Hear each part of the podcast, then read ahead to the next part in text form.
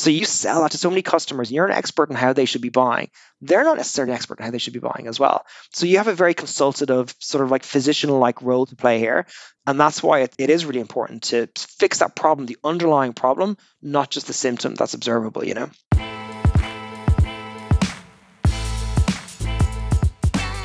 Welcome to the State of Sales Enablement podcast with your host, Felix Krueger insights, and actionable advice from B2B marketing and sales experts that share what it takes to achieve sales enablement excellence. Our guest in this week's episode is a sales enablement leader at one of the most iconic tech brands in the world.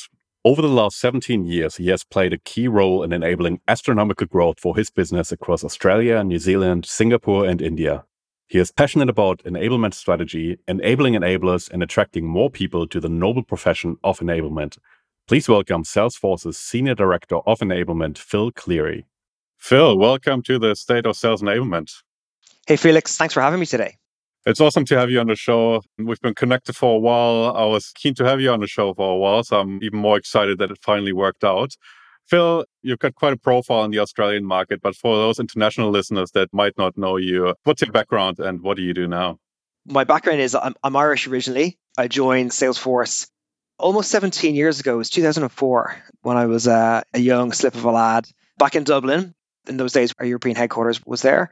I started as a, an SDR. I was a sales development rep. I was qualifying inbound leads for Salesforce. And I, had been sort of a, a field rep before that. I've been selling networking hardware devices like firewalls and switches and PABX telephone systems and that kind of thing. But when I joined Salesforce, transition of industry and role, and so I took this this internal role for a while, but loved it. Really enjoyed you know the technology and the process and the craft. The discovery calls you would do with customers and learning about all these different businesses and what their dreams and aspirations were and how they wanted to fix some of the problems they had. And so really loved that spent about four years as a salesperson at Salesforce after that, based in Dublin, but selling into uh, primarily the UK and Nordic markets as well. And then in about 2008, I got a tap on the shoulder. The company was just introducing this new function called sales effectiveness. They kind of said, we know you have ambitions, you know, to move into sales leadership or progress your sales career. We have this new role here, and it's really all about enabling all of our salespeople and taking the load off our sales leaders around that onboarding function.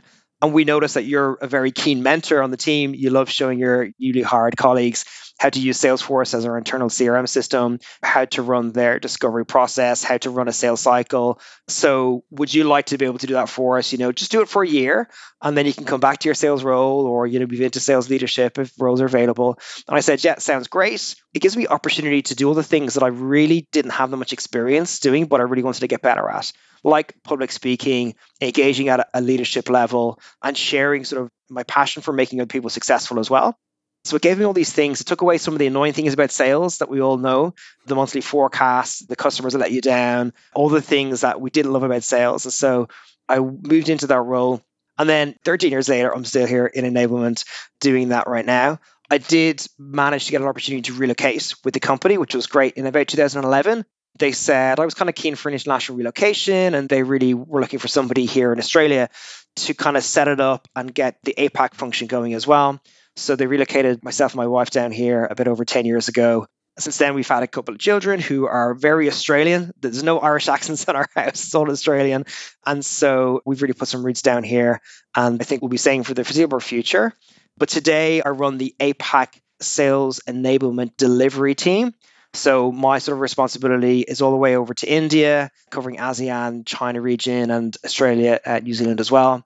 My team delivers all of our enablement programs, whether they're, they're corporate programs that are coming down that are standardized or they're local programs we've developed ourselves. I essentially run a, team of highly capable, experienced trainers today. Awesome. What a journey. Yeah. Well, brought you to Australia, so that's awesome. You're also quite involved in the Sales Enablement Society. Yeah. Which is generally considered the Ivy League of sales enablement communities.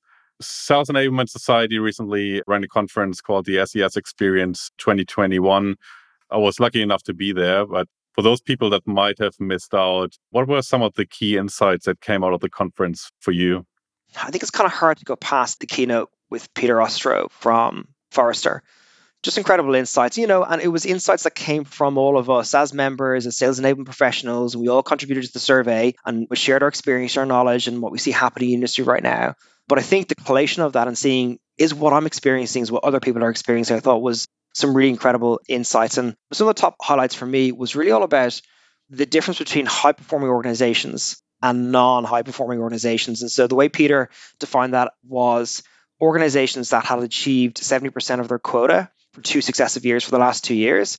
And then when he looked at over the last year, within those high performing organizations, there was an increase in rep attainment. So 68% of reps actually hit their quota in the, the last 12 months, which is kind of incredible considering the pivot we've gone through, the shift, the pandemic, working from home, what's happened with the economy. Certainly, the economy is, is recovering strongly, but I think it's been notable that those organizations that have really invested in their reps and have become those high performing orgs had some really strong outcomes over the last 12 months as well. So I think that was the first thing was that revenue attainment has really kind of uh, picked up again. Second thing has been this sort of expansion of the definition around sales enablement to this broader idea of revenue enablement as well. And that sales enablement isn't just about those salespeople, it's about anyone that has a customer facing role that drives revenue. And it could be a pre sales engineer, it could be a post sale customer success manager, it could be anybody that has that level of engagement, which is all about driving your customer success, driving adoption of your product, driving future revenues through upgrades and renewals and add ons, etc. And so I think this shift towards revenue enablement has been fascinating and, and looking to kind of specialize within enablement teams as well to be able to face all those different audiences at different parts of their journey, depending on their maturity levels as well. I think the other interesting thing is, is this concept of ratios. And so, like for a long time, over the last 10, 12 years, I've really noticed that in, in enablement, we can kind of be a little bit like navel gazing, but also kind of look into others or organizations. And we meet regularly in the Sales Enablement Society, and we're always asking, like, what's your ratio? Is it like a 1 to 50 ratio, like one enablement person to 50 salespeople? Is it 1 to 80? Is it 1 to 120? Like, how are your, your ratios working out? I think that is conversation that's happening less and less all the time which is interesting to me. And I think it goes back to this idea of, of specialization around the role, specialization around the function that you play, engaging with the business or delivering enablement or building content or designing learning curricula. So I think that that specialization aspect really means that the ratios are less applicable now. And of course, we're in this virtual world. So this one to many is so much more applicable. It's not about getting, okay, we have we've 20 reps that are in Melbourne, let's get them into a classroom together and someone flies down to deliver something. It's like every rep inside of Australia, every rep inside of, of India, or every rep across all of APAC all comes onto the single event using Zoom or whatever your preferred webinar platform is. I think the ratio conversation has kind of gone away to a certain extent as well for those few reasons. I think as well, Felix, competency frameworks are kind of coming more to the fore again, more and more. It might be a bit of a self fulfilling prophecy. I mean, Forrester obviously have some strong frameworks they can help their customers with on that front, but I definitely see that coming through and across the life cycle of that rep as well, right the way from the recruiting of them. Do they have the right competencies that we're looking for in this particular role? What are those competencies from a job description perspective? Right the way through to like their performance management year on year right the way through to their promotion readiness, and then also the impact that our programs are having. When we're designing programs, and it might be something that it could be a simple prospecting program, better skills around around doing your research and cold calling, let's say. What are the competencies we're trying to drive there? Number one, how do we know that we're actually we're not performing well in the competency that we should be spending our time developing content and putting our reps through the the learning time on the particular to drive the competency? And then ultimately down the line, 30, 60, 90, 180 days in the future, have we impacted that competency as well? And has that improved? And so I think that's one of those things I definitely see coming through in our business for sure. But there was a lot of commentary across Peter's keynote and also the conference overall on that.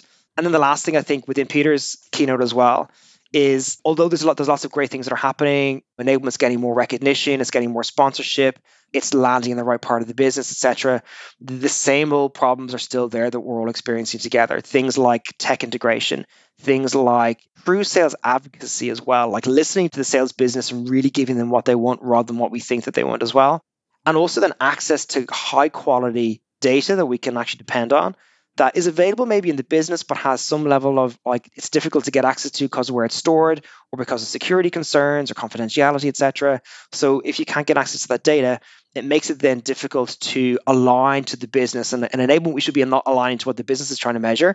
And if we don't have access to that data, it makes it really hard to do. So I think there's some of the things that I heard coming out of Peter's keynote overall. I think if I look at the audience, it's awesome. We see it growing really broadly. I think that the diversity of the sessions is changing. I think that's driven by the diversity of the companies that are really driving enablement as well. You know, once upon a time, it was kind of like those Silicon Valley tech companies. And then people that grew up and were reps at or were sales leaders at those technology companies, the sons of Salesforce, let's say, they were like, well, I mean, Salesforce had enablement, so we need to have enablement. So there was a bit of a trend around those companies standing up enablement functions as well. But I think what we're seeing now is it's not just tech it's manufacturing, it's telecommunications, it's pharmaceuticals, it's all these different construction organizations now. They all have enablement as well. So that's the first thing is the industry, the size of the companies. So SMBs are now investing in enablement, whereas it kind of it was almost you had to wait until you had like five or six hundred reps before enablement would sort of show its face. Now it's coming in with much smaller teams, I think is really notable as well. And companies coming with different stories and different reasons for needing enablement how they've approached it as well, I think was really apparent in the conference. And I think the final thought on that as well is the local appetite. So I think was depending on where you are in the world and how accessible the time zones were for the live content, everybody was interested in going back and watching the recorded stuff. And that's kind of the gift that virtual has given us. You know, we're not getting on planes and flying to Texas to attend an event or Atlanta as it was going to be. We're attending virtually, but we get to record everything and we get to archive and we get to review it again. And so we as a, as a local community of sales enablement professionals, we would get together every day around that event and sort of talk about what we saw, and what we liked, and what we noted, and what did everyone else think. We have a bit of a roundtable on it. And I thought that was really cool because it really drove that community feeling. It meant that if I missed some of the content overnight, I got a bit of a highlights package of what, you know, I might go back and watch again. So I thought that was really key. So great event. Looking forward to maybe getting to go to a live one at some stage in the future. But I think that the virtual platform worked really well this year. Yeah, absolutely. I'm still going through the recordings. It takes a long time. There's a lot. It keeps on giving on my end. Yeah. If you are a regular listener of the State of Sales Enablement podcast, chances are that you enjoy learning about strategic sales enablement as much as I do. Sales Enablement Live is a weekly live stream where we do deep dives and Q&As on sales enablement topics like buyer journey mapping, sales technology, coaching, sales content, and more. If you want to be part of the conversation and receive notifications about upcoming sessions, please make sure to register on the stateofsalesenablement.com. That's the stateofsalesenablement.com. Join the conversation every Wednesday, 12 p.m. Australian Eastern Time, which is Tuesday, 5 p.m. Pacific Time. I'm looking forward to catching up with you on Sales Enablement Live. I totally agree what you're saying about the profile that has probably changed over time of sales enablement professionals, but also businesses that are doing it certainly Austra- in Australia, that's what I'm seeing more and more of is that even if it's not a dedicated sales enablement resource, the business case for sales enablement initiatives is such a no-brainer. And especially if you think about the fluidity of the sales workforce these days, like a lot of people are making the move and change employers. Yeah. And if you think about the potential for staff retention, the potential to maximize the impact of the existing staff without having to hire more and more people to make up for the ineffectiveness that's currently present in the sales process. Those kind of things make it for a lot of companies that are considering making the move. It makes it such a no brainer for them that I think from my end, certainly in Australia, what I'm seeing is that more and more companies are actually considering sales enablement for their organization. I think it's a really interesting point that you made there around talent retention, but also attracting talent as well. And that becomes even more and more important. And we, you know, we hear stories about candidates when they're kind of qualifying in for a role, they might be asking, well, what is technology and do you have a certain platform? And I only own companies that use a particular brand of CRM or that where I'd have access to, to LinkedIn Sales Navigator or whatever. So sometimes that can be qualifiers, but also absolutely like I will sit on interviews with Salesforce as well. And candidates do ask, what does that onboarding program look like? And what would I learn? And what's the ongoing investment in me as a professional to make me grow my career? Grow my career not necessarily only at Salesforce, but also beyond that. Like, what can I learn here that I can take and apply to every other role in my future as well? So, yeah, that's a good call as well, Felix. From your point of view, I mean, Salesforce is a huge platform. There's lots of different parts to it. And then on top of that, the product is not only very versatile, but you also look after a very broad region, right? With the APAC region, very diverse markets. How do you make sure in your work that you really stay strategically focused and really shift the needle for Salesforce as an organization across all those markets and across all those different product areas? It's a quite a meta question, really, Felix. In enablement, we sell Salesforce to Salesforce in many ways. Like we're driving our reps and our leaders and everybody else that's on the platform, we're trying to drive them to consume and use our platform more. So what's really important for us is like everything that we do, it's always about showing the value. So we always talk to our customers, how do you drive adoption? Certainly it's about showing the value. Why would I do this? And there is that saying, if it's not in Salesforce, it didn't happen. And that's great. But like if I'm a salesperson, do I care if you believe me if it happened or not? And that becomes important around things like forecasting accuracy and driving deal life cycles and coaching, etc. For sure. But I really have to see the value. Like if I'm going to use this platform and spend my time updating my opportunities and giving it, you know, accuracy around where the deal sits in the life cycle, what stage it's at, what percentage probability it has, what date it might close, and where it sits within the forecasting categories as well. Okay, that's great. And, and obviously what the deal is worth. That's great and it's good for my leadership, but how does it help me as well? And so as an example, that's one of those ways we have to show the value to the salespeople or the value that, well, if you're accurately sharing that, it makes it much easier for the business to coach you and help you and align resources to make sure that you're getting the right level of pre-sales technical support or you're getting the right level of industry insight luminary assistance on it or you're getting the right senior executive sponsorship on the deal to help you close this deal to the maximum value that you can and that's what really drives it for our salespeople is showing them, make sure they understand and follow through on that, that they will get value, you know, from using it in the first place. I think the second thing is we, over the last number of years, have been implementing a selling methodology, a kind of an internal methodology at Salesforce that we, we've branded internally the customer 360 methodology because everything we do is our methodology needs to make sure that it aligns to our customers' buying and adoption consumption cycle of our platform as well. So it's all about aligning around the customer. So it's the customer 360 methodology. Now, it's really all about thinking about our sales process overall. You know, we're not too different from most other sales organizations, particularly technology sales organizations. We want to qualify an opportunity. Is it real? We want to do deeper discovery. We then want to share a solution. Here's where we think we can solve your problems, Mr. and Mrs. Customer. Do you agree that we would solve those problems better than any other platform or solution on, on the market right now? Okay, great. Would you like to have a commercial conversation? Here's what our contract terms and conditions might be. Here's the price that we can agree at we close that opportunity and then we begin the customer account management and help them to drive adoption, help them to drive success, aligning the right resources from a customer success manager perspective, etc. So we're thinking about how do we get that process that it's, it's been successful for us, but standardize it so that if I'm a rep and I'm in Boston or I'm in Bangalore or I'm in Brisbane, that I'm using the sales process that I have the same definition for each of those different stages. And so if I've just done a demonstration of the product to my customer, that it's a stage four in Brisbane and not just a stage two in, in Bangalore, for instance. We're maintaining standards and consistency on top of that. We've done that with this methodology. We, we have several different processes depending on sometimes the product or the part of the, of the world or the size of the organization that you're selling to or the industry maybe.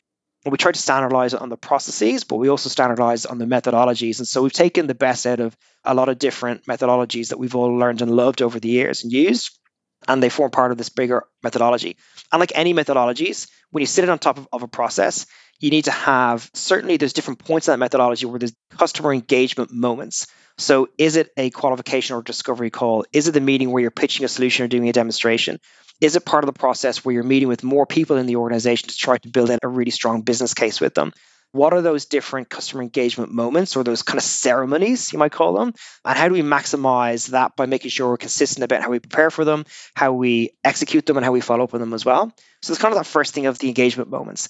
There's also then this idea of the documentation, the templates, and what we're calling the artifacts that we use. So is there an account planning template? Is there a territory planning standard or standard methodology we should be using?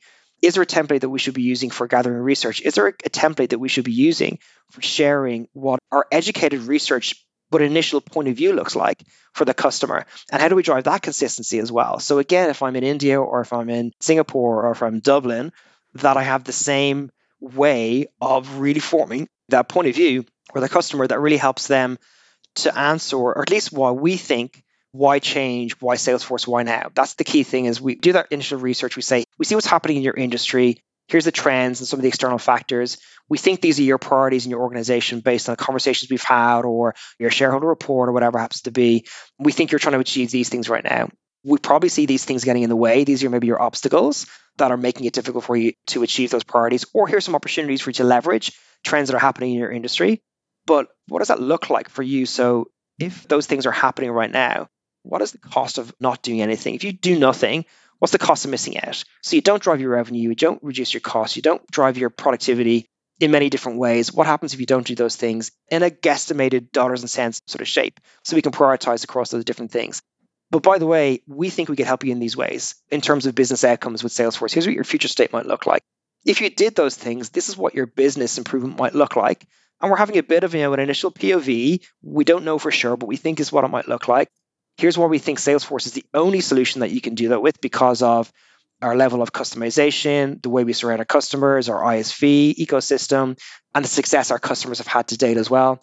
And this is why we think you should do it now because there is a cost of waiting. And if you don't do something, the rate of return obviously decreases over time. And so again, it goes back to why change, why Salesforce, why now?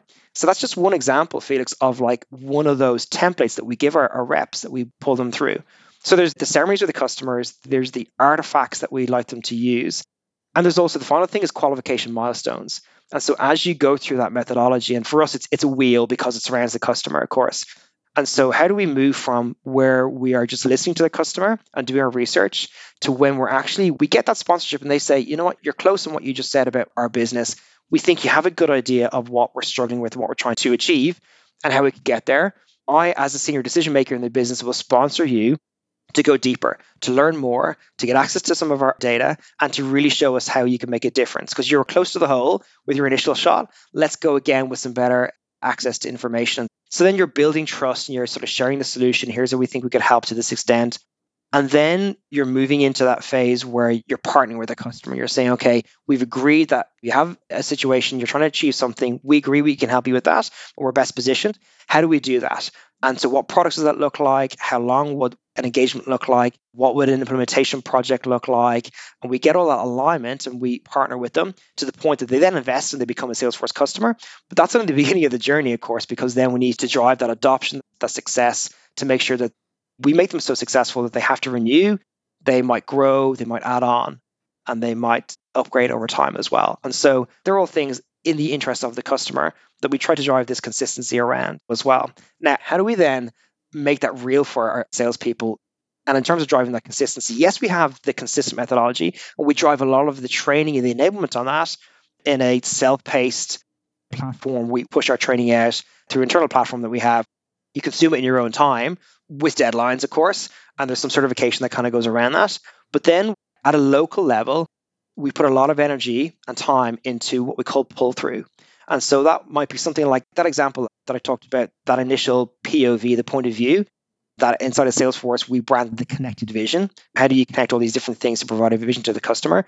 And how do we then make that real? So everyone does the training, but we then get into a workshop together. They bring an account or an opportunity that they're working on, and they apply that particular framework to that opportunity. And so they, they start answering the questions. Well, here's my external factors, here's the priorities, here's the why Salesforce, what changed why Salesforce, why now? And it's a flipped classroom. And they work in breakout groups and they come back and they present and they share and they all get ideas from each other. And for me, it's kind of easy because I'm just a facilitator. I just get people together, I frame it in terms of that overall framework and the template. They go off and do the work and then they come back and teach each other.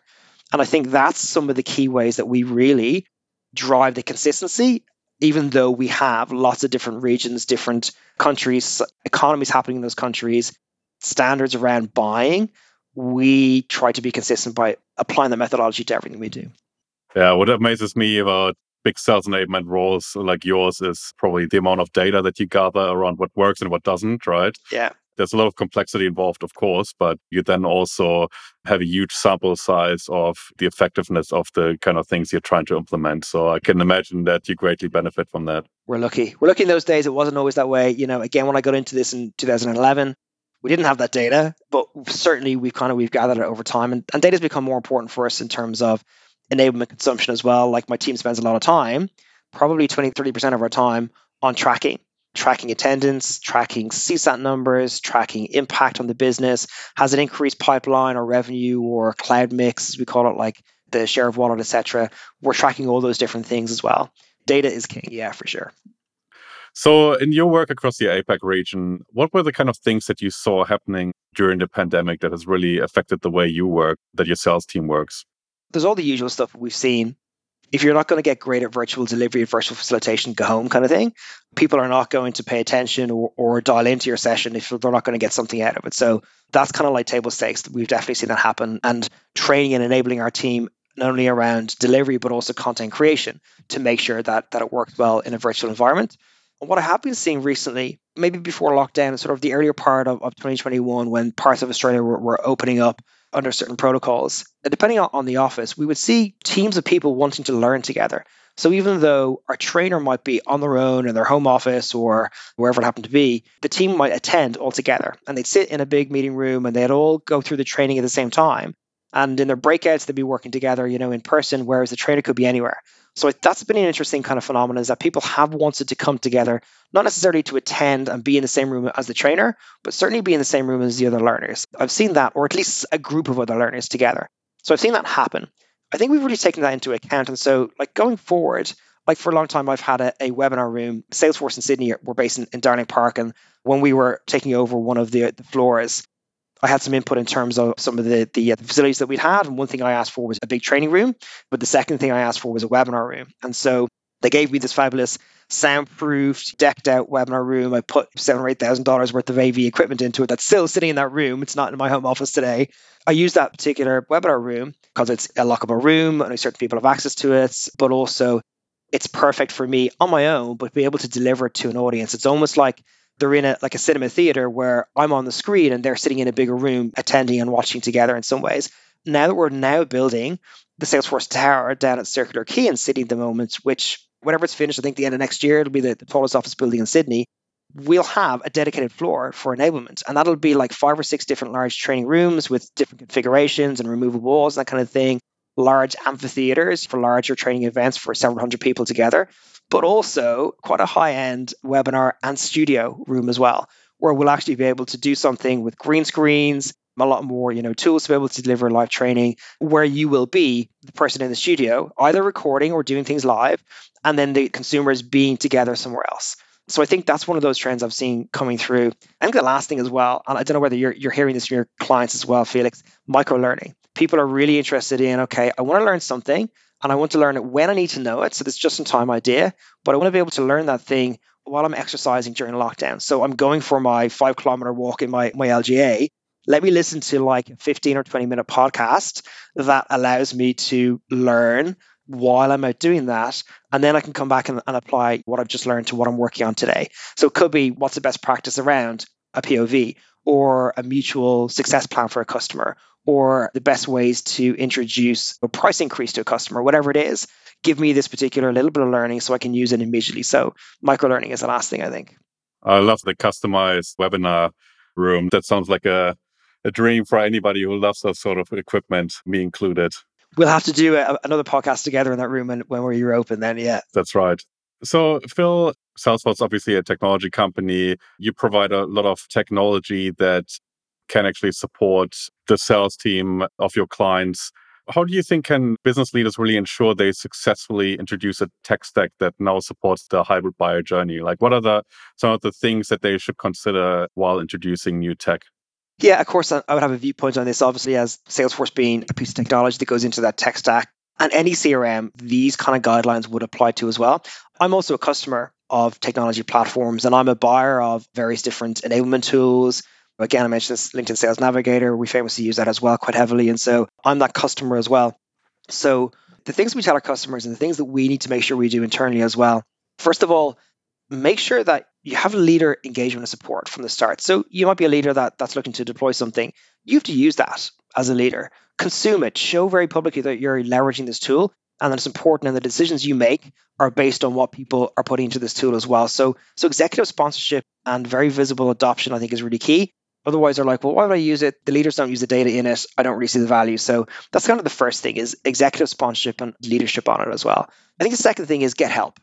Get help deploying it. Get experts in. Whether it's consultants or partners or or internal professional services, you know, teams, etc. Like get your team trained and qualified and ready to implement, but get help with it as well in terms of best practices. And of course, before you go ahead and you start customizing it to your business processes or you start doing integrations, make sure that you're not moving an existing problem, you're just changing the postcode of the problem and moving it to a technology platform in the cloud. Fix that business process in the first place before you then move it, because that's one of the biggest issues we see as our customers. They're like, well, if I just move this to the cloud, it'll fix all my problems, but the fundamental process is broken underneath in the first place, right? So making sure that you're moving it to the cloud and that that process is really now aligning to that hybrid customer journey that we talk about and that we're thinking about well is my process best serving my customer for how they want to engage with us today and where our sort of selling cycle begins with our buying cycle because our buying cycle begins way before they ever talk to us or we even know about them and so making sure that we're thinking about that but also in this virtual world it's not just this in person process that it is people are buying asynchronously through e-commerce they enjoy doing it that way. They want to get service that way as well. So making sure that you're for that buyer consumption life cycle that you're aligning to what that looks like for them for things like your e-commerce front end or, or support portals you might have, or even your social front ends. If you're servicing people through Facebook or Twitter or even in LinkedIn, etc., making sure that you're aligning to what their preferences are as well, where they want to be engaged with. And I think the last thing is about sizing. And what I mean by that is using the right edition or version or level of complexity of that tool because every tool that comes out has like there's a small business version or like you know here's the basic here's the medium complexity one here's the really complex one for enterprise. Don't cut corners. Use the one that makes sense for your business today but it's kind of i like to call this the goldilocks effect. Don't use something that's too small for your business but also not too big. If you use something that's too complicated you'll lack adoption. There'll be a lot of features and functionalities you're not getting value from. And it ends up being too complex for people to use. So use the, the tool that's right for your business is today, because all of these vendors all have upgrade paths. They don't tend to have downgrade paths. From a technology perspective, it's difficult to untangle some of the, the customization and the integrations, but they'll always allow you to upgrade. And so I would say just start at the right level for yourself, but don't be afraid to go to that next tier because that's how you get more value out of your overall adoption, particularly if you're customizing and integrating with other tech tools as well. Mm. I love your comment around fixing the underlying processes yeah. first. You know, like I'm not expecting by moving it to the cloud to be fixed automatically. That's a lot of challenges that I typically see and a lot of mistakes that I see businesses make that they think by applying tech to something that doesn't work, it will suddenly work. So I, I definitely see that so many pitfalls to that as well. It applies to so many different parts of your life, really. It's not just business.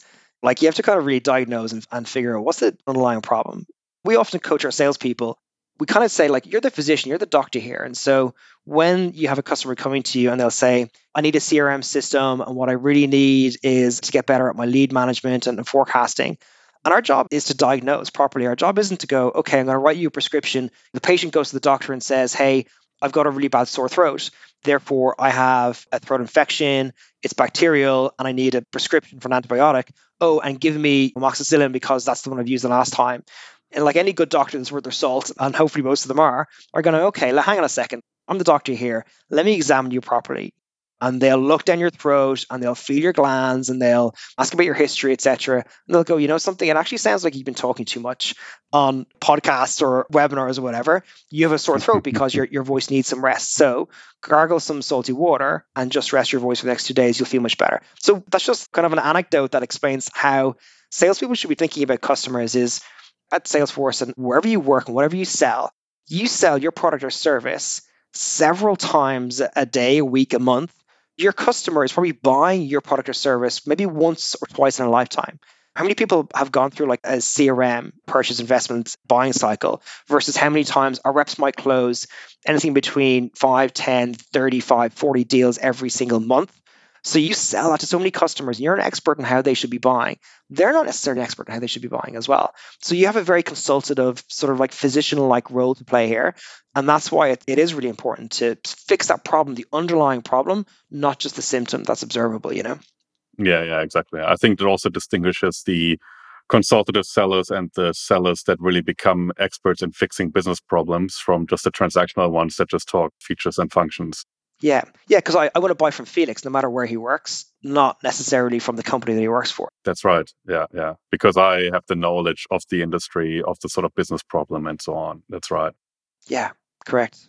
Awesome, Phil. We're running out of time, but thank you so much for joining today. If people want to learn more about the sales enablement work that you do and be more involved in the sales enablement community, where can they do that? Yeah, there's a few things. Obviously, reach out to me on, on LinkedIn. I have a bit of a Twitter presence as well. I post various different articles and opinions, you know, through those channels also. Clearly, the Sales Enablement Society for sure as well. So we have chapters in Australia, both in Sydney and Melbourne. We've been tending to do things together recently because of the virtual environment, but when we get back in person, we'll start doing things more locally and we will run events. So get onto the Sales Enablement website, Sales Enablement Society website, get informed about what our next events are when they're happening. Follow us on LinkedIn, places like that, because you'll see them advertised as well. And just come along, come along, have a listen, share your story, ask your question, and f- just find camaraderie across other people that are going through what you're going through. And that's really why I think I wanted to get so involved in the Sales Enablement Society in the first place.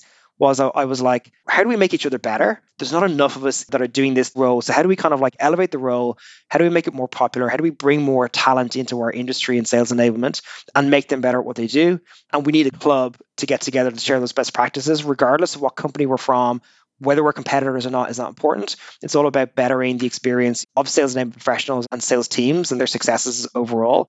So, Sales Enablement Society is probably one of the best ways to engage with me in terms of sales enablement type stuff. Yeah, I agree. I can only recommend it. I spent a lot of time there. So, anybody who's not involved yet, get involved. It's a great place to be if you're into sales enablement. Phil, thank you so much for joining today and for your time. Thank you, Felix. I've learned a lot as always when I listen to you. And yeah, have a great day. You too, my friend. See you again. Bye bye, everybody. You've been listening to the State of Sales Enablement podcast. To ensure you never miss an episode, subscribe in your favorite podcast player. If you want to learn more about sales enablement, you'll find a growing number of articles, videos, and templates specifically for enterprise technology businesses at kruegermarketing.com/learn. That's K R U E G E R marketing.com/learn.